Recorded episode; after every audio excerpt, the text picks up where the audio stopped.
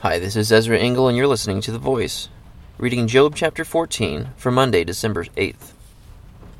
Man born of woman is of few days and full of trouble. He springs up like a flower and withers away, like a fleeting shadow. He does not endure. Do you fix your eye on such a one?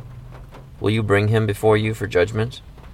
Who can bring what is pure from the impure? No one. Man's days are determined you have decreed the number of his months, and have set limits he cannot exceed.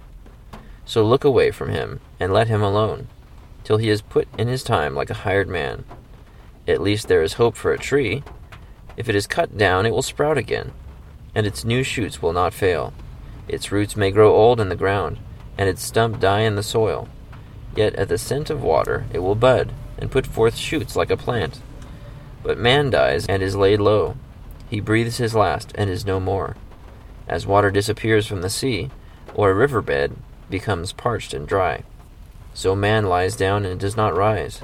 Till the heavens are no more, men will not awake or be roused from their sleep. If only you would hide me in the grave, and conceal me till your anger has passed.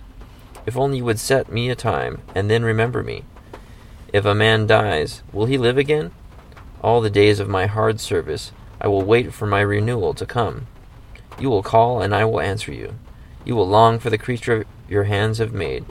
Surely then you will count my steps, but not keep track of my sin. My offenses will be sealed up in a bag. You will cover over my sin.